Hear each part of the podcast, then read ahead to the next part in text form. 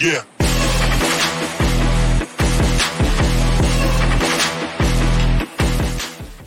Thanks for listening to the AZ Wildcats podcast. I'm Mike Luke, joined by every Arizona fan's favorite national media person, Mr. Aaron Torres. Hello, Aaron Torres. How are you?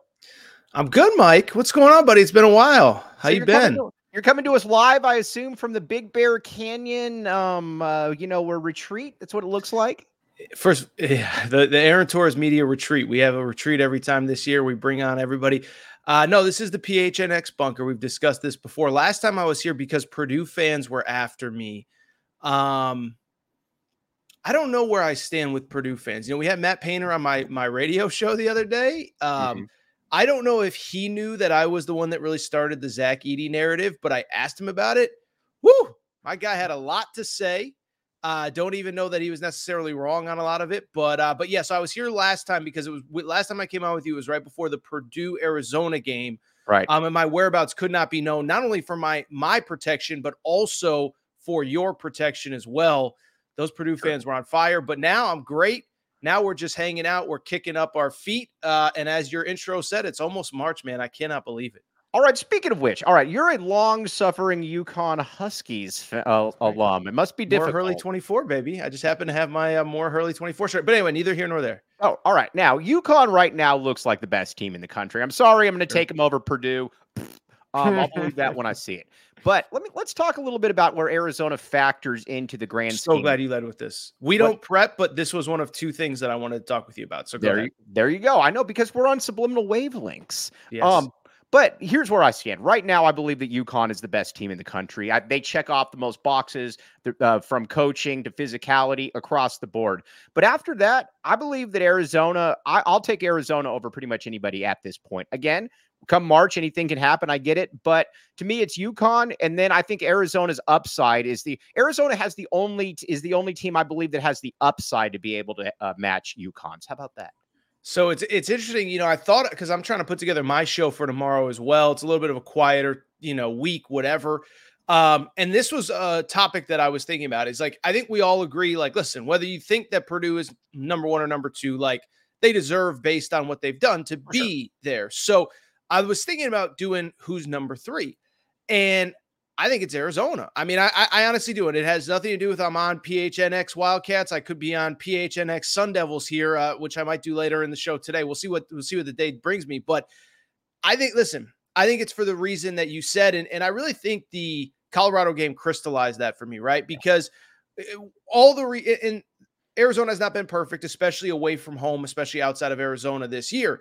But I bring it up because, you know, that was the game, right? They they not great against Utah. They went in triple overtime. You know, I tweeted what, what an ugly game it was, and everybody agreed. And then, of course, like an hour later, people would see the tweet. Wait, what a triple overtime? What do you want from us? Nobody's winning on the road. It's like, well, if you had seen the tweet in real time, you would have agreed that it was kind of a sloppy game, whatever. So then you go to Colorado. I'm sold yet again. This is a real team. Thad, oh, not Thad Matta. What's his name? Tad Boyle. Tad Boyle. Oh, My goodness, he's amazing. He does more with less every year. This guy lost in the NCAA tournament to Kevin Ollie. Okay, let's everyone, everyone let's pump the brakes here. Okay, um, he's Kevin okay. Ollie, yeah, he's fine.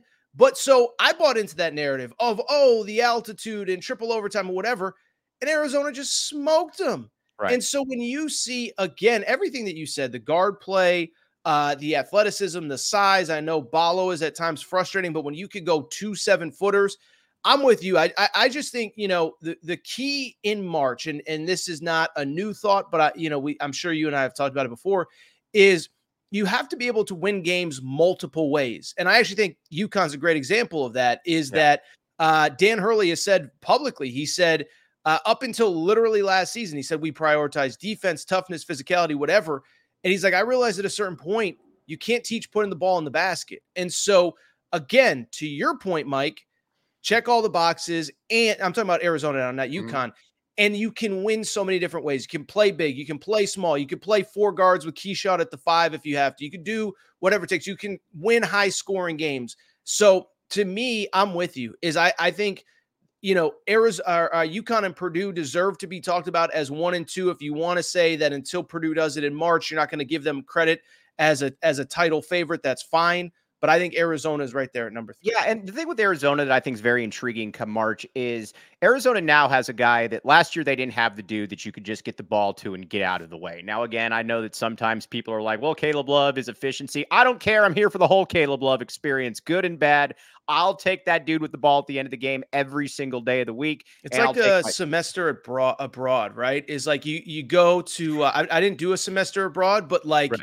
If you go to uh, France, you're like, yeah, I want to see the Eiffel Tower Right. But I'm go, going to go to Amsterdam for a weekend too. Like I want the whole experience, and that's you what you get with Caleb Love. So you yeah, but, the, but, you know what? He's made so many big shots in his career. And last year in the uh, game against Princeton, nobody wanted the shot. As good as Julius Tubelis was, he didn't want the shot.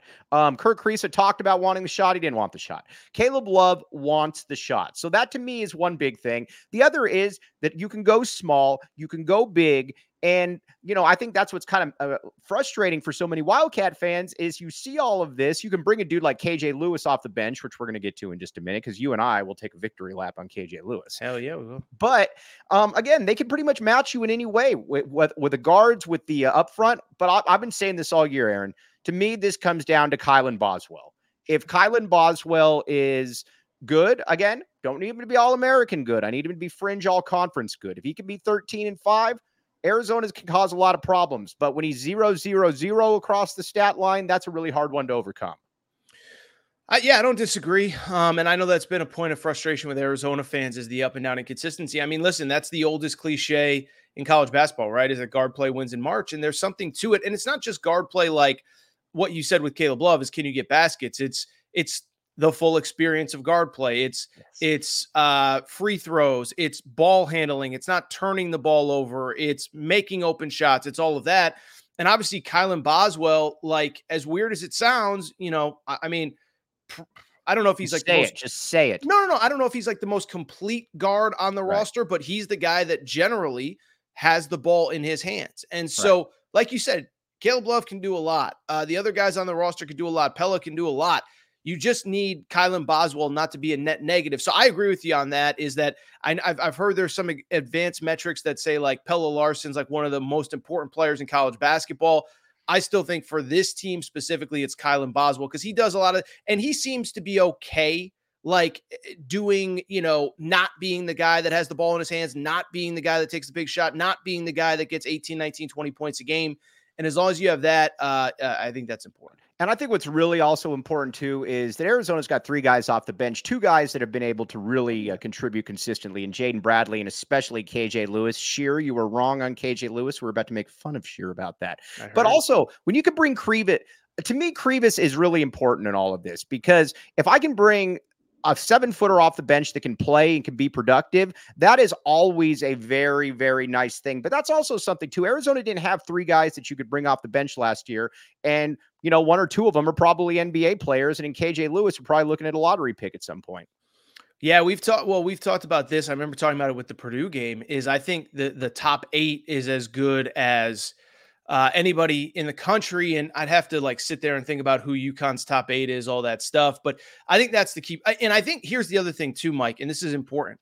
It is a defined eight players. Like right. you look at some of these teams, I mean, you know, Kentucky is still, and part of it, they've had a lot of injuries, whatever, but they're still like tinkering with it's, it's February 15th right now. Like right. they're still tinkering with lineups, trying to figure it out. And I, I do give Tommy a little bit of credit on that he's known who his eight are since Cameron Indoor Arena in November. And right. so, like I said, I give him credit. Um, I, and I like the group, and I and there really, you know, isn't much drop off with those three. Uh, some would say no drop off at all. You know, it's funny, like the old cliche of like, oh, we don't, you know, like I was watching a little bit of Auburn last night, and they were like, oh, you know, uh, Bruce Pearl says he doesn't, he might not have the best starting five in college basketball, but he's got the best starting 10, blah, blah, blah, blah. And like the insinuation being like, you don't you know, play got, 10, dude. What's that? They don't. You don't play ten players. Well, it doesn't work. And I will say, uh, you know, we could agree or disagree on that. For them, I think it sort of works because they don't have like the star. But but again, I, I, don't think in most cases you need that many. But you need to know who your eight are. Arizona does, and I like it. All right, now let's make fun of uh, let's make fun of some of the recruiting geeks here in a second. But first, Uh, Circle K, Aaron Torres. When was the last time you went to Circle K? Be honest mm. with us. Be mm. honest with us. Don't lie. Whenever it was, it was the last time that I told you last time. So we'll pull up the tape on that one. All right. We're listen. We love Aaron Torres in Tucson. So again, there will be no besmirching of Aaron Torres not going to Circle K, but he should be part of the inner circle. Join Inner Circle for free by downloading the Circle K app today. Terms and conditions like apply at participating locations. Visit circlek.com for details. And who knows, maybe you'll run into Aaron Torres and OGs. Let's say that you can't get to sleep. Let's say that you're uh, you're insomniac. OGs is here to help. Check it out. OGs, all kinds of really good stuff. To learn more about OGs gummies and where you can find them, head on to over over to ogsbrands.com. KJ Lewis. This to me is one of the more curious recruiting mishaps of the of recent memory. It's a great and, point. Yep. I, and and listen, I'm going to take a victory lap. I'm wrong on almost everything, but Aaron Torres, you and I were right about this one. We talked about this kid before the season. What was everyone missing? This is physically what a starting NBA shooting guard looks like. Now, again, he's got to round out his skills. I get all that, but you watch him. I don't worry about the shot big picture because it's not like he's shooting some kind of like weird Lonzo ball, yeah. Yeah, Lonzo ball thing. You're going to be fine. He's got a real head for the game. And again, physically, he's already in the top percentile of any shooting guard in the world. So I don't know how so many missed out on him, Aaron, because this is this one to me it will be wild for the rest of my life. Well, it's funny, and I've said this story before, but I um I saw him at the Pangos All American camp going mm-hmm. into his senior year. He was already committed. So, you know, you know, oh, he's committed to Arizona. You know, you, you want to just at least check him out. And right away, all the things that you said stood out, you know, super athletic, super this, super that. Uh, and I was like, oh, okay, cool. And then I looked at the recruiting rankings and I don't even know where like he was 89 or something. Yeah, I was going to say 90. So, yeah, so I'm not making that up in my head. Um, look, but the only thing I would say, didn't he? I know he like, play, he's something with El Paso. Did he end yeah, in El Paso, El Paso or start in El Paso? Went to El Paso and then another school, but I'm not giving them any. Uh, Aaron, you're a much nicer person than I am. I'm not giving them any breaks because, again, I don't care if he went to a high school in Juarez and then moved up to Bangor, Maine. I can watch the guy for five seconds and be like, ooh, yeah, no, looks, I agree. That dude looks different. You know who he looks like? He looks like a player. He looks like one of those Jim Calhoun type mm. wings mm. that you would bring yeah. in. Maybe not quite like different than obviously much different than a Caron Butler or a uh, you know or a, a Ray Allen or something, but a physical type guy that just looks the part, and you're like, yeah, you're not going to be in college long. That type of dude. No, 100%. Um, what I was going to say though is that sometimes when these guys don't play at the big prep schools, because we'll, we'll do a little inside baseball on recruiting, is these guys do their best. Like, I don't envy the, the travel schedule of these recruiting insiders, but if you play at a Montverde or you play at a uh, whatever, uh, I am What high school did you go to, Aaron Torres? I went to Hall High School in West Hartford, Connecticut. So okay, uh, so our, if you our, go to Hall, uh, yeah, in West Hartford, Connecticut, you're probably not going to get that kind of vibes. Well, I bring you want to know why I bring that up? Donovan Clingan, he, he was like a top forty prospect because he stayed at the local Connecticut high school mm-hmm. instead of going to prep school. Every, uh, you know, Montverde wanted him, and I, I, don't. I mean, I don't know that for sure, but I know that the prep schools were recruiting him Right. And unfortunately for him, you know, uh, his mom actually passed away, and that was why he stayed close with his family. But I bring it up because it only took one trip down because he's not only seven two, but he's athletic. Yeah, good feel for the game, whatever. But that you know, when you ask the the recruiting people, oh, I mean, we just didn't see him enough. I mean, he was put, and you know, we don't know what the competition is. It's to see? That's what I guess is frustrating. I don't care if he's playing against you or me. If you're seven foot two and you can move in the manner in which that man can, listen, sure. we watch a lot of college basketball. Generally, dudes that are seven foot two are kind of goons. I mean, that's sure. just eh, you watch somebody that can move fluidly like that, that's automatically a top 30 player to me. I just don't like how they're disrespecting the CIAC like that. You know, I mean, listen, CC, uh, what was it? The CCC West, Central Connecticut Conference West. I think I was in the West. Hall is in the West. Bristol Central's in the East. Um, yeah, I just, yeah, I mean, just disrespect to Connecticut high school, but also, but I, I do think that's probably why he fell. But you're right, though. That's part of the job of an evaluator is you shouldn't have to have 10 viewings of a guy. And if he is playing at a small school, if he is playing here, if he is playing there, you should still be able to see what Mike Luke and Aaron Torres did. Listen, I got enough jobs as it is. I don't need to take on a, a scouting 600 high school basketball players as well. But come on, people. We need Come better. On, we deserve better. We do. We do deserve better. Also, the best player to ever come out of Central Connecticut State? It's got to be Keith Closs, right? Central Connecticut State, yes. But we're going to go a little dark here. Do you know who the most prominent alum probably in the history of Br- Bristol Central High School is? Who? It's not Donovan Clingan. Who? It's the late Aaron Hernandez. It's the late Aaron oh, Hernandez. That is wow. That's right. Well, again, I mean, if you Aaron Hernandez, all right, real fun. Aaron Hernandez pretending to be a gangbanger was one of the funniest things. Was, he had a tough. Tough, is no, that a tough area? Um, I mean, if we want to go deep dive into Aaron Hernandez, I can tell you the whole story because his older brother DJ, who now goes by a different name, uh, no big deal. I used to play against sports and him in high school. Right. Um, and he he actually played at UConn as well. Well, he played at UConn. Um, so the story is that again, um, the dad the dad was like the the dad was like the community coach, like right. coached all the teams, everybody, you know, they had pizza parties at their house, blah, blah, blah, blah, this and that. Now stuff came out after that, you know, whatever. Maybe it wasn't so hunky dory. But the dad passed away when DJ was at UConn and Aaron was like a sophomore in high school. And I do think he kind of got caught up in the wrong crowd. Right. Now, I will also, little inside baseball, Aaron was committed to UConn at that point, And I think had he stayed at UConn, I'm not saying it just because, like, I think there would have been an infrastructure in place there, whatever. But then his recruitment blew up. He got offered by Notre Dame, by Florida, by USC. He ends up going to Florida. Then he's bringing his crew with him, but he's leaving some guys behind. And you know, let's just Are say saying that Urban Meyer wasn't the best influence for a, a troubled young man. Is that what you're saying, Aaron? Tim Tebow couldn't keep him in line. I mean, I guess nobody could, but, uh, but yeah, man, it's a crazy story. But no, I mean, I, I the specific area where he grew up in. I mean, I don't know like what house he grew up in. It right. wasn't it wasn't the worst of the worst, but I think, you know, when there wasn't the father figure in his life, his yeah. brother is now away at college. Uh, he got up, caught up in the wrong crowd. But yes, he went to the same high school as Donovan Clingan. Also, Tim Washington, who played at Syracuse, the all-time leading rusher in the history rusher, of the state yeah. of Connecticut. Um, he went to Bristol Central as well. We played them. He he beat us up pretty good. All right, now another thing Aaron Torres has been right on is Tommy Lloyd and Gonzaga. Let's Ooh. talk about this for a second. Tommy Lloyd has mm. gone to Arizona, and you've had a now. Granted, I get hasn't had great tournament success, but Tommy Lloyd has gone to Arizona and had a one seed and a two seed, and you're heading towards a one seed again. Gonzaga, in the meantime, is starting to fall off to the point where they're looked at as a fringe NCAA tournament team. Aaron Torres was saying from day one that he thought that Tommy Lloyd was a lot bigger influence there than maybe some people were saying.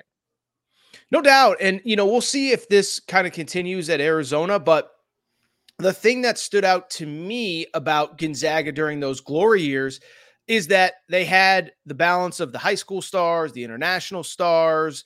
Then they always had that international guy that was redshirting for a year or two right. and just blew up. I mean, I can't remember everybody now, but I remember Joel Kelly Olynyk, dudes like that. Yeah, Joel Ayayi was like redshirt to mm-hmm. like the eighth guy, and then that final four, you know, team that was undefeated going into the championship game uh, he was like the fifth guy and he got drafted. And so right away, you know, you started to see that they didn't have that same caliber of dude. But the first year Tommy was gone, they had Chet Holmgren at Gonzaga, who basically, I don't know if Tommy had anything to do Tommy with Tommy was his lead recruiter. Yeah. That's what I thought. Gonzaga fans, uh, the, the Twitter Gonzaga fans told me that I was wrong on that, but I thought I was right.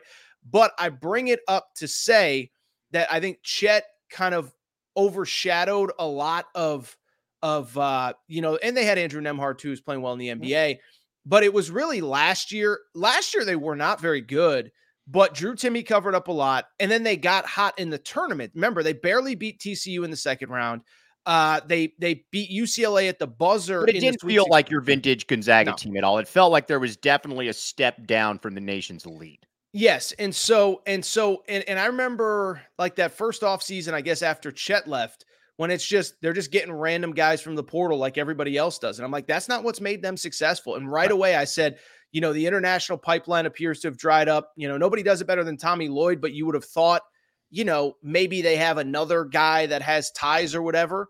And now they're just another school that brings in a bunch of transfers and hopes that it clicks, and maybe it does, and maybe it doesn't. They look but it pretty doesn't pedestrian. feel the same, man. No, no, no, no, no. I mean, listen, I still listen. I and this is where the metrics and the analytics bother me is I watch all these teams on a night to night basis. Um, I think Gonzaga's one of the best 32 or 33 at large candidates. I think it's 36 mm-hmm. at large candidates. I think they're better than like Providence right now or whoever. Right. But they don't have the resume and they aren't who they were. And that's all that matters. I mean, listen, all, all you need to know is before they they won at Rupp Arena, they lost to St. Mary's at home a few days ago. So right. um, so yeah, I was I was ahead on that. Dude, this is how it is. And, by the way, I was four months ahead on Zach Edey getting crushed by everyone in the media. And now it's just a common talking point. And this is, you know, and this is why I appreciate Arizona fans because, you know, it's like the full Caleb Love experience, the full Aaron Torres experience. When you, they're, you they're not. you know what the watershed moment for you, I think, where everybody broke through and they realized how great the great Aaron Torres was when it comes to Zach Edey was the 46 to 8 free throw uh, game against. Well, that was a game. But I was saying that two months ago. No, that's what I'm saying. I was I a hot take artist. Um, right. I'm not going to name names um because I don't know if you're friends with them, but that loser Kevin Sweeney from Sports Illustrated, but I'm not yeah. naming names. Not oh, he panders to certain fan bases. Oh, no, no, no. I'm he sorry that I have people that care about what I have to say, brother. I'm sorry that I care about what people. I, am sorry that people care about what I have to say. I'm not pandering to anybody. It's just a fact, and now everybody's talking about it. And I well, you right. know, here's the other thing too. Zach Edey, as great as Zach Edey is, somebody put a stat out there about Zach Edey is not Shaquille O'Neal at the college level. I think we would agree with this. Wow. It's yeah, that's good. not a t- yeah. Shaquille O'Neal didn't even have close to some of these uh, free throw disparity games at LSU that Zach well, Edey does. And here's the other thing Zach Edey's a good foul shooter.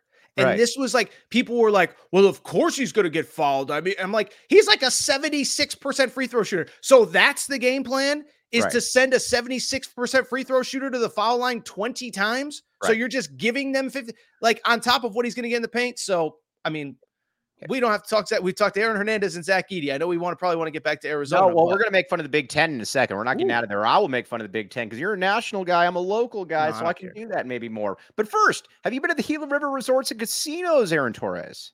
True story about me. I love casinos. I've never been, I'm not even a huge gambler, but I said this on my show the other day. We are talking about the Vegas Super Bowl.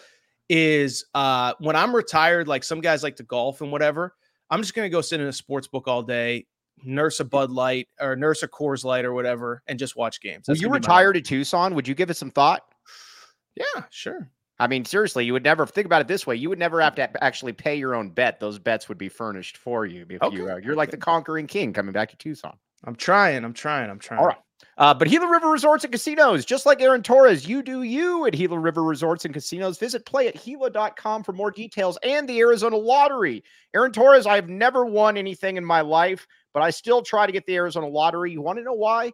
Because the Arizona Lottery is not about just playing games and winning prizes. It's also about giving back to the uh, state and its communities. Visit azadventure.com for more uh, information on how you can take an uh, adventure for a chance to win 1 million in cash and Arizona travel prizes. All right, let's talk about the Pac-12 and let's make fun of the uh, let's uh let's make, talk about the Pac-12 and then uh make fun of it and then my, my second topic is Big 10 related by the way so make sure I get my topic in. Oh dude trust me we're getting to the Big 10 I got a lot of Big 10 talk. All right here's dude I'm I know a lot of people are nostalgic about it um uh, let's see here. Oh, by the way, uh, Aaron Torres getting a lot of kudos in the comments. I'm going to get up these right here. Like Torres, Zona fans woke up to off cowardly coddling nature of corporate college basketball. Uh, people value authenticity these days, hence why relatively uh, boring people like Sweeney equals butthurt. Okay. okay. Now listen, this, this question right here. How many Big Ten teams? They'll put in 80. We'll get to that in a second. I am okay with the, listen, football was awesome, but I am more than okay with the Pac-12 dissolving, mainly because of basketball. Basketball is my favorite sport. And Aaron, the the support for basketball in this conference sucks. It just sure. is. When, when ASU has maybe the second best fan base as far as pop or as attendance, wow. and we've and we've seen some of those pictures. Um, it, it, it's an issue. You go to Oregon State, nobody's there. You go to Washington State, nobody's there. You go to Oregon, nobody's there. You go to UCLA, nobody's there. It is the most apathetic basketball conference outside of Arizona there is in the country. It's crazy. Well, it goes back to something we talked about last time I was on. You said something to the effect of, "Oh, when are we getting Torres out for a regular season game to Tucson?" And I said, "Hate to say it, man. I looked at the schedule, uh, you know, and I do radio on Saturday, so there's not a lot of windows. You know, listen, I mean, could I Arizona come out? Stanford isn't doing it for you." Yeah, you know, listen, I, I, love I love the Cardinal. I love the big tree. Uh, I love Mark Madsen at Cal, but I don't know that I'm rearranging my schedule to get out there on a Thursday. So one thing I will say, and you know, this is something I've this will change next year, though, Aaron Torres. I thought about this, and I haven't tweeted it yet, but we do think so much about realignment in college in football terms. Mm-hmm. Brett Yormark getting forget all the other per, per, you know, other stuff. I was ancillary stuff. I was gonna say proliferary, which I don't even think is a word. Ancillary stuff. That's the BYU's, the C- Central Floridas, but don't call them Central Florida. They get mad. They go by UCF. Houston and Arizona, from a basketball perspective, is just so monstrous. And then, of right. course, the blue blood in Kansas. Iowa State is trending as a really good program. Baylor is as well. Have so, you been to a game in Iowa State? Everybody has told me that Iowa State outside of fog is probably the best home court advantage in the Big 12. I have not I have been not. to a game, but I've had a lot. What is yours? So have you figured out? Like, obviously, we don't know the schedule yet. How many are you going to make a few trips with? yeah, PA I have. I've been to. I have actually been. I've seen Arizona play Phog in uh, twenty. Uh, what was that? Twenty oh three. I was at that game. It was oh, fantastic. Wow. Um. So I've been there. I'm trying to think of the other games that I've been to, but I would love to go to that you know, one. A couple um, ones that I hear are amazing. First of all, I know it's become cliche, but like Texas Tech is for big games. Everyone says it's crazy. The other one that I actually do want to get to that I have not um, is BYU. BYU yeah. in the mountains. It is insane. That's another one that I haven't been to, but I hear that place for a big game is absolutely amazing. And uh, that would be one I would want to get to as well. But Phog is incredible. I've said it. You know, next time, you know, ne- whenever Arizona plays their first game, I better see a lot of uh, a lot of uh, uh, Arizona crew. Sorry, go ahead. I, I, was just thinking, can we get you to commit? To, you know that uh, Duke is coming down here next year. Ooh, but that's like November though, right? Aaron Torres, come on, Aaron Torres. You got that Fox, you got that Fox Sports money. Come on. Um, can we get you to commit no. on the spot right now at the 2711 mark of uh, what is today, the February 15th, 2024? Can we get you to commit right now? Um, I'll tell you what. Let let's see what the schedule looks like. Let's talk it over. It's just, you know, can you get can you tell Tommy to do the Gonzaga Kentucky played in February thing? That would be very beneficial to Torres' schedule if that's at all possible. Okay, all right. We that will, will never happen because the conference schedule is actually going to be tough next year. So he's not going to want to have Duke coming into town. Let's I think they might have already announced the game though. Have they already? I think they may have already announced the schedule. Right. Let's talk about. Oh, uh, I th- I'm sure they have. Uh, is what for Arizona Duke? I think so. Yeah, I think like Rothstein, like the day yeah. that the series was announced, had both. Yeah, no, it's out for sure. Um, let's talk about the Big 12 though for a second. Arizona, I've been telling Arizona fans this for a while because again, a lot of times Arizona fans are used to going 17 and yep. you know, two. You're going to drop some games next year. I mean, just look at Kansas this year. Sure. Kansas, in my opinion, over uh, right now, if you were looking at futures for the next two, three, four years, Kansas and UConn are are those two are those two schools. Just because I mean, you look at what Bill Self has done. I know it's a little bit maybe of a down year. They're only ranked eighth in the country. Um, you see what UConn is doing, obviously. Um, but after, but you know, and then it goes to show you too, UConn or Kansas is struggling this year somewhat in the Big 12. Arizona is going to lose some games, and that is okay because you're going to get used to it. It's going to be a lot tougher environments. It's going to be environments this team isn't uh, used to, and I think that Tommy Lloyd's team will be all the better for it. I'll put it to you like this: is the best way I can put it. I'm all over the place like usual, but I would rather go 16 and six in the Big 12 than 18 and two in the Pac 12. Um, because to me, the 16 and 6 is going to get me a lot more b- battle tested for March than the 18 and 2 will. Real quick, when you say 16 and 6, are they going to a 22 game league schedule? Yeah, I know. I just realized my math sucks. No, it's okay. Okay. I just want to make sure because I was like, that is a big, you know, development in the toughest league in the we sport, if that's the we case. We break news left and right on okay. this show, Aaron Torres. They're going to a 22 game conference. Okay. Schedule. Yeah, no, I mean, listen, I mean, that's that's where we're headed is all these um power conferences just want as many conference games as possible. Um, but no, no, no, no, no. I, I agree, and I and that's why I joke about the Duke game. There's no way he puts it uh, in uh, in in in January and February because the league schedule is going to be so much tougher. And I do have something more. You know, I I do have wonder. I do wonder. I'm tripping over my words here. I do wonder if as time goes on um, if it's more likely that he scales back the out of conference because I'm, I'm curious about that as well. Yes. Yeah. My, my guess would be that he does. I mean, you'll obviously play something relevant around Thanksgiving, whether it's a Maui Invitational in Atlantis, a one off like this year. And, you know, I think he's very keen on the home and homes. But I, I don't, you know, are you going to play Florida Atlantic? Are you going to play, you know, they, they played what, five, six relevant teams um, this year. By the way, so next year, real quick, so Duke at home, does Purdue come back to Arizona and you guys go to Birmingham or something like that, right? Yeah, you already correct. know that Birmingham for Alabama, I believe. Uh, and people, if you're out there, uh, put this on there because you're smarter than me. I believe that Arizona, I believe that Arizona and Purdue might be in Phoenix.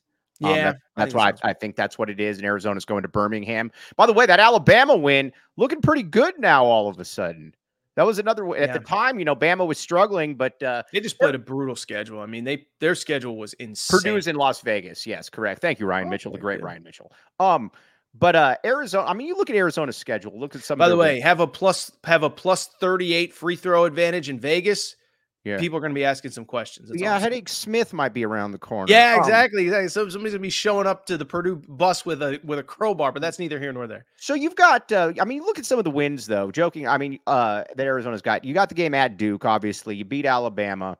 Um, those are some pretty those are some pretty good wins. The Michigan State win hasn't really, I think, uh, uh, traveled the way that some people thought. But I believe that Arizona. I'm at the point now. Everybody with Arizona fans are like, "Well, we got this game." I believe Arizona's good enough, just like the really good teams, that if they play their game, especially against these crappy schools, that they should take care of business. I don't even really care who Arizona plays at this point going forward. Oh, and Wisconsin. Here's what's Wisconsin. Let's just get into the Big Ten here. Wisconsin is another fake good team. When I yeah. saw that they were ranked fourth in the country or sixth in the country, I watched Wisconsin. That is the epitome of fake good Big Ten basketball, Aaron Torres. So it's funny. So, two things. First of all, it is funny. You know, they say Torres panders to all these fan bases, right? Well, week one of the season, I think it might have been the same night that Arizona beat Duke. Tennessee goes to Wisconsin and wins by double figures, hmm. and it's crickets. Right. And then whatever, whatever, whatever. And then two weeks ago, Purdue goes to Wisconsin and wins. And oh my, well, I mean, that, that was the toughest test they've had. True road game in the league.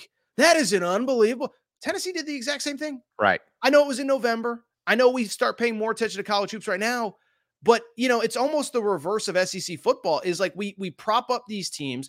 I've said for years, listen, and I've said this on this show. I've said it on my show because I've been asked, why does the Big Ten always get so overranked? The bottom line is you can draw, we just talked about 22 league games. Okay. You can draw a direct parallel between this uptick in the Big Ten getting all these seeds with the year that they were the first conference to go to 20 league games because basically they've they've cooked the books on the on the on the computers, right? Right. Um, you know, they play they play in that big well, they used to play the Big Ten ACC, they don't anymore. They play that Gavitt games against the, the Big East. They all play in a Thanksgiving tournament as they should. Now you add 20 league games to it. All of a sudden, you're talking about 27, 28, 26 power conference games. So you look better in the computers. Um, and they've cooked the books. That's all there is to it. Wisconsin is fake. Uh, you know, I, I do think AJ Storr, who transferred from uh, St. John's, brings a little something more than they've had. Yeah, but, but they're still fake, though. They're fake. Northwestern's fake. And you know, that's the other thing I will say. Like everybody thinks that I hate Purdue. Like I give them credit. They're 22 and 2, 20. Yeah, the resume's awesome. Yeah, their resume is awesome. They were very good in the out of conference. Um, but I do wonder, like, you know, because even this time last year, they got a one seed, but I think they had about three conference losses by this four, maybe I think they had four conference losses by this point. They have two now. One was back in December. And everyone's like, oh, I mean, you know, I mean, they're running away with the league. And it's like, they are, but are they that good or is the league that bad? Like, and, and by the way, to the, to the league's credit, those conf- those out those road venues are very tough. Wisconsin is a tough place to play. Um, Nebraska, where they lost, is a tough place to play. Illinois is a tough place to play, although they don't play at Illinois this year. So there are tough venues but I don't know how good. good yeah, but I agree. I totally agree. But those aren't good teams, though. Those are tough venues. I'm with, Illinois doesn't stink. I'll give you that. But um, but they don't play Illinois on the road. It's yeah, I mean that's what I'm saying. Nebraska. I mean, come on. You just mentioned Nebraska ball. Um, think about it this way. I got a stat for you, Aaron Torres. Okay. I believe that Nebraska ball is. I could be wrong on this. I believe it is the only school in Power Five remaining that has not won ever won an NCAA tournament game. Here's my it, question. Mm-hmm. If you're a Nebraska ball fan, do you even want to win a tournament game at this point? Because that is what's kind of holding. That might be your little. uh And you're just another team that sucks. Now yeah, you're just, another team that sucks. Wouldn't you almost want to keep that? I'd probably like to win a game in the tournament. I mean, all right, man. You have high standards on this show, Aaron. I do, I do. Yeah, for Nebraska basketball, I expect your guy, Doug, than... your guy Doug Gottlieb uh, was on the show a while back. What does that guy know? And um, he made a. Uh, by the way, you filling in for Gottlieb anytime soon? Actually, I am. I um I uh, next Wednesday I will be in, and as a matter of fact, as we were logging on, I got a text from my boss that I haven't confirmed yet. So breaking news because my boss doesn't even know. Um, he asked me if I would like to fill in next Friday, which would be the 23rd. That probably sounds about right. Um, so assuming that he hasn't given away my shift before then, uh, I will also be in for Doug on the 23rd. Yes. Very good. Very good. Doug Gottlieb. Uh, um, Arizona fans a lot of times don't like Doug Gottlieb. I'm totally cool with Doug Gottlieb. I like Doug Gottlieb. Um, I have no problem with Doug Gottlieb. Plus, I really respect. I respect West Coast people. Again, not necessarily West Coast homers. I don't need that, but I res- I respect people that clearly watch West Coast basketball. Well, and he love he's he and this is why he he I, I, you know he really likes me, and I, I'm very fortunate for that. But he knows like the actual stuff that like there's a lot of people, even people that like cover the sport, yeah, that you know, uh, like on TV that say they're experts, but they don't really know how stuff goes on behind the scenes. And okay, this person's doing this, but that person's doing that. And oh, this person's already quietly accepted this job, but nobody knows. Like Doug knows the inside of college basketball. Yeah. And obviously, there's a lot of stuff that, you know, he can't share publicly. Uh, you know, people that know what they're talking about can't share publicly. But I just bring it up because he cares. He has a passion for the sport. I love him. I actually was texting with him probably about a week ago. Uh, but he he truly has a passion for the sport. Um, and there are a lot of mainstream guys that, again, cover it that I don't think even have a passion for it. He made a great point on this show where he said, listen, um, and he said the other way that the Big Ten always gets overrated is this is that they're generally a lot of times they're older, more, yes. and he's like, I don't have metrics to put this. He says, but I know what I see. They're older guys that aren't probably going off to the NBA early. He says, I think you could probably prove that pretty quickly. And so the, they play much better in November, in December, when teams are such still, a great point. I had never heard that. Yeah. And when teams are still figuring it out. Yeah, it wasn't my point. That's why I had to make sure I quoted it right because wouldn't have been from me. And then he's like, but you got to remember, these teams are maxed at November 25th. He said, so when you go into March and they all get knocked in the first round, who cares about that win they had earlier in the season against Texas? Because that's Texas is a lot better now. Whereas uh, I'm, I can not even remember who's in the Big Ten anymore. Uh, Michigan or Indiana is the exact same team. One yeah. team gets better, the other team doesn't, and that's always kind of a uh, hit home with me on that. No, especially I mean, especially with the COVID year. I mean, I think Wisconsin specifically, I think has two guys that would have otherwise been out of eligibility. And like this is still my thing with Purdue. Like Purdue fans think I hate them. It's just ultimately at the end of the day, and this is where we led the conversation, is um is that ultimately at the end of the day, we can sit here and pretend it's about this, it's about that. It's about do you have NBA dudes or not? NBA dudes win in March. That's all that freaking matters. And so, like, I still with Purdue, it's like, by the way, people were like, uh, I saw like somebody was like, oh, I think Zach Edey's moved into the top 15. Zach Edey is not going to be a top 15 pick. Please freaking nope. stop. Okay. But even if we even if we are generous and say that Zach Edey is a first rounder, which I'm not sure that he is, um, there's still not an NBA player on their roster. And so right. it's like I just it's hard for me to get excited. Now, I will say what's very interesting about the way this season has unfolded, Mike, is I was on an Indiana radio station the other day and I asked them and they confirmed this. It's like it does feel like for a team that has never made the Final Four in the modern era, I think 1980, it kind of feels like a Final Four bust type year. Like this kind of feels like the year yeah. where my buddy Matt Painter, who said anybody who questions the foul discrepancy doesn't know basketball. He did say that on my show. He wasn't talking about me necessarily. Because he knows how important that is to his team come March. He needs those calls. That's why he's so defensive about it. Well, I, I think, think this is the year. If you lose in the Sweet 16, I, j- let's just say you get to the Sweet 16 you lose in the Sweet 16 to some four seed, you know, the the the sixth best team in the SEC or the fifth best team in the Big East. This is the year I think. Well, he got heat last year, but I, I think this is the year like he he really really gets heat. So I would agree with it. You know something though that does not get heat is Empire Flooring. All right, Aaron Torres, I can tell by your background right there that mm-hmm. that looks Aaron Torres coming from the command bunker in uh, actually Malibu. How about that? Are you in Malibu? Was that what, where should we say you are though? Like the actual city. The PHNX bunker. I could be anywhere. You could be anywhere. Yeah, it's, uh, it's like Margaritaville. It's not a place. It's a state of mind. It, it's know? a state of mind. Correct. It's like the Caleb Love experience. That's pretty much what it is. that is true. Yeah. All right. Now, Empire Flooring, though, check it out. My parents have actually utilized Empire Flooring. They're much. Dumb, they're much. I almost said they're much dumber. They're much smarter people than I am. Schedule a free in-home estimate today. All listeners can receive a three hundred fifty dollar off uh, discount when they use promo code PHNX. Restrictions apply. See EmpireToday.com/slash PHNX for details and the BetMGM Sportsbook app, my friends. Here's all kinds of good stuff. Listen to this. Sign up for BetMGM. Use bonus code PHNX. Place your first BetMGM Sportsbook wager through BetMGM Sportsbook mobile app for at least $5. You will receive 150 instantly in additional winnings, regardless of your wager's outcome. Check out show notes for details. Let's hear Damon with the disclaimer. Y467-369 New York. Call 1-800-327-5050 Massachusetts. 21 plus to wager. Please gamble responsibly. Call 1-800-NEXT Step Arizona. 1-800-BETS Off Iowa. 1-800-270-7117 for confidential help Michigan. 1-800-981-0023 Puerto Rico in partnership with Kansas Crossing Casino and Hotel. Visit BetMGM.com for terms. This promotional offer is not available in New York, Nevada, Ontario, or Puerto Rico. Gambling problem? Can I ask you now, can I do my Big Ten thing? You can all, yeah, dude, the floor is yours, my friend.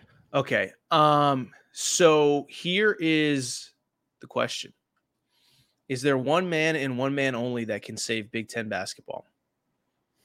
Is it Sean Miller going to Ohio State? Dude. Do you have a take on that? I do have a take on this. I definitely have a take on it. First of all, he'd be fantastic at Ohio State. He'd be like a real coach there, not one of these fake Greg Gard type coaches. Yeah, he would be a real coach for sure. I would hire him in a second. My question is this: If you're Sean Miller, though, and again, I'm I, you're the you're your buddies with Miller. I don't really know. I'll talk to him in a minute, but yes. Um, but here's my question: Xavier and again, Ohio State's a better job than Xavier. That's not what I'm saying. But Xavier is also the school that, you know, even though you were on the outs with no real reason why, and the people like Aaron Torres that did uh, yeoman's work, uh, you know, reporting facts. Sure. But either way, Sean Miller was had a uh, had a had a black mark on him. And Xavier was the one that stepped in and embraced him with open arms. My question is this if you're Miller, do you are you bouncing two years into Xavier, yeah. or do you feel that you owe? I don't know. I mean, but well, and here's my yeah. question on that: How long is that window where you have to just be grateful for the opportunity that they gave you? That I don't know, and honestly, I can't begrudge anybody. I can't begrudge Miller for whatever he decides there. If yeah. he decides to go to Ohio State, then I totally get it. I mean, keep in mind, I mean, they did go to a Sweet 16 last year, yeah. So you know, he does have that. But I also just wonder how much of that, you know, I mean, because yeah. this dude was raked through the coals. I do wonder just how much of that loyalty factor steps in as well. I just don't know. You know, I just don't. I don't know. Um, well, but I could, I could totally. Oh, at Ohio State, he would be perfect. His style of play, he would recruit, and they wouldn't be fake good, like you said. Yeah, no, a couple things. Um, one, um, I, I don't know, and I haven't talked to him, and I you know, whatever. I don't I don't know what his ambitions are. I, I and and I will say like that is a real thing. Somebody gives you a chance when nobody else will. It's why I wonder like Chris Beard is he going to bounce after at Ole Miss after one year because there right. are going to be there's somebody will offer him something. I oh, he's an awesome coach, and he's an awesome coach exactly. Yeah. But is he loyal or is it time to get to the next big thing? And I and this that's the same with Sean. So I don't know where his loyalty is. I will say, I think Xavier is a tougher job even than when he just took it two years yeah. ago, just because of how NIL has evolved. So I, I, don't know what he'll do, but I, I think two things. One, I think he'd kill there. Two, sometimes I don't love getting the older coach that has had success. Um, because I think sometimes they're just set in their ways, and yeah, this is sure. how I've always done it. I'm not hiring think, John Beilein just to hire John Beilein. Yeah, like I think of like when Texas A&M football tried to hire Mark Stoops, and like on paper, it's like, well, I mean, if he's doing this at Kentucky, imagine what he could do at Texas yeah. A&M. And A&M fans were like, "Ah, yeah, no, that's just not going to happen." Yeah. So I only bring it up because with Sean, I feel like because of the way it ended at Arizona, because he did not get, obviously, as Arizona fans know, that elusive uh, uh, Final Four trip I still think he's got that chip on his shoulder. I know he's only like 54, 55, so he's oh, not You like- can tell he's very motivated. And you know what I you know what I like about it too? I'm I'm a big believer. I think I think with Miller, listen, Miller did a lot. I I always say this about Sean Miller. He made Arizona a two-coach basketball school. Yeah. And again, I know I'm going to get a lot of uh, you know, a lot of uh, boomers that are going to tell me, "Well, what about Fred Snowden?" That's not what I'm saying. I appreciate that. Sean Miller was the second one that made Arizona consistently nationally relevant. So it's not Arizona is not in danger ever again of being UNLV or Georgetown or Maryland, mm-hmm. where you're a one coach school. Miller did that.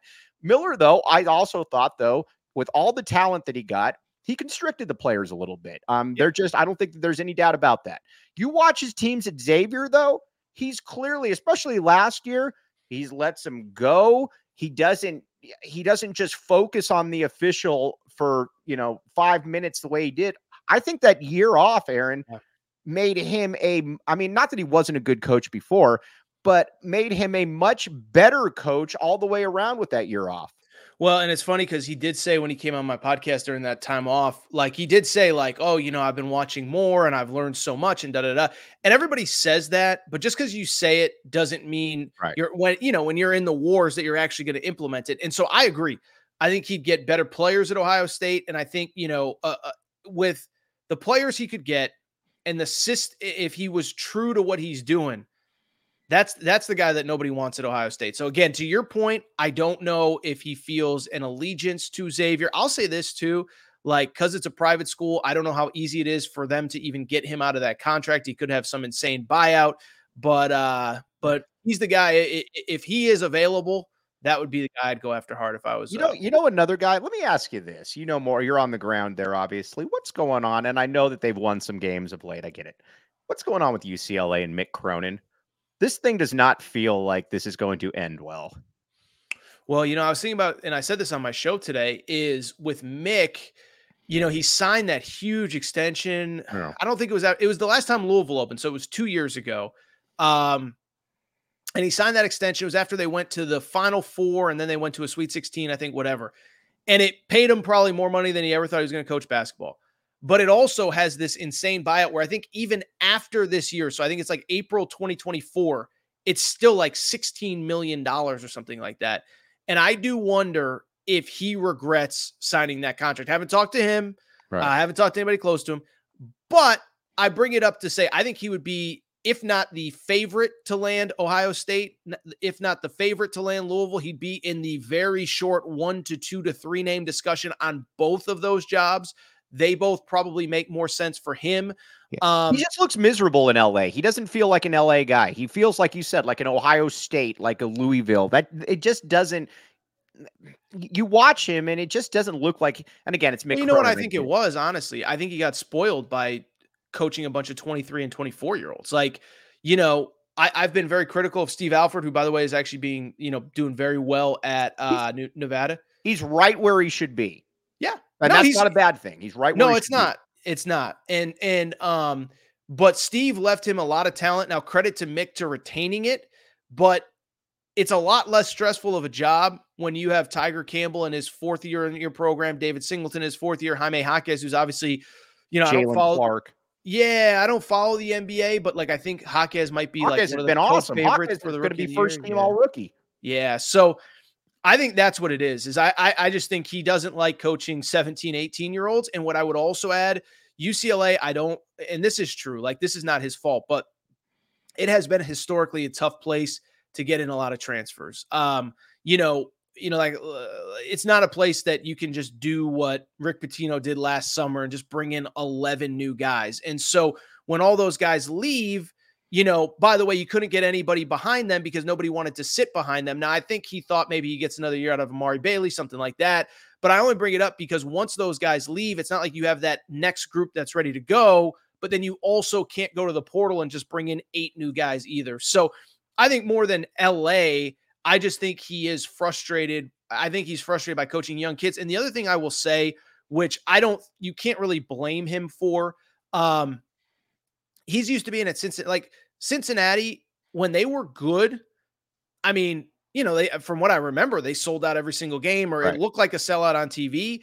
Like, I don't think that he was ready for like. There's hey, more people have... in your living room than in a UCLA game. Yeah, yeah, yeah. Well, is there somebody I don't know about? Um, yeah, well, that's no, what I'm saying. There's still more people. Yeah, no, and um, I I think you kind of know, but I think you kind of assume, hey, if we win, people will come.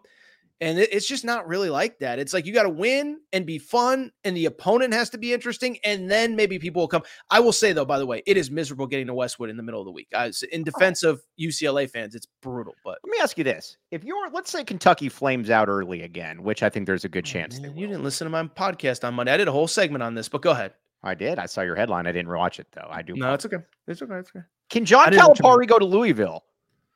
Well, that we did not talk about. Um, I, I, I knew that I was going to take a little bit of an angle that you didn't. Why can't John Calipari take Louisville?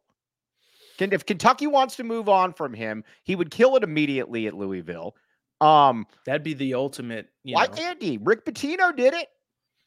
Well, the only thing I, know I there was time in between, but yeah, yeah. The only thing I would say to that, and this is going to sound crazy, it's so good. I, I'm going to text my buddy who covers Louisville right after we get off the phone with this as crazy as it sounds, the only reason I think Louisville might not be excited is because Kenny Payne, their current coach, was Calipari's longtime assistant.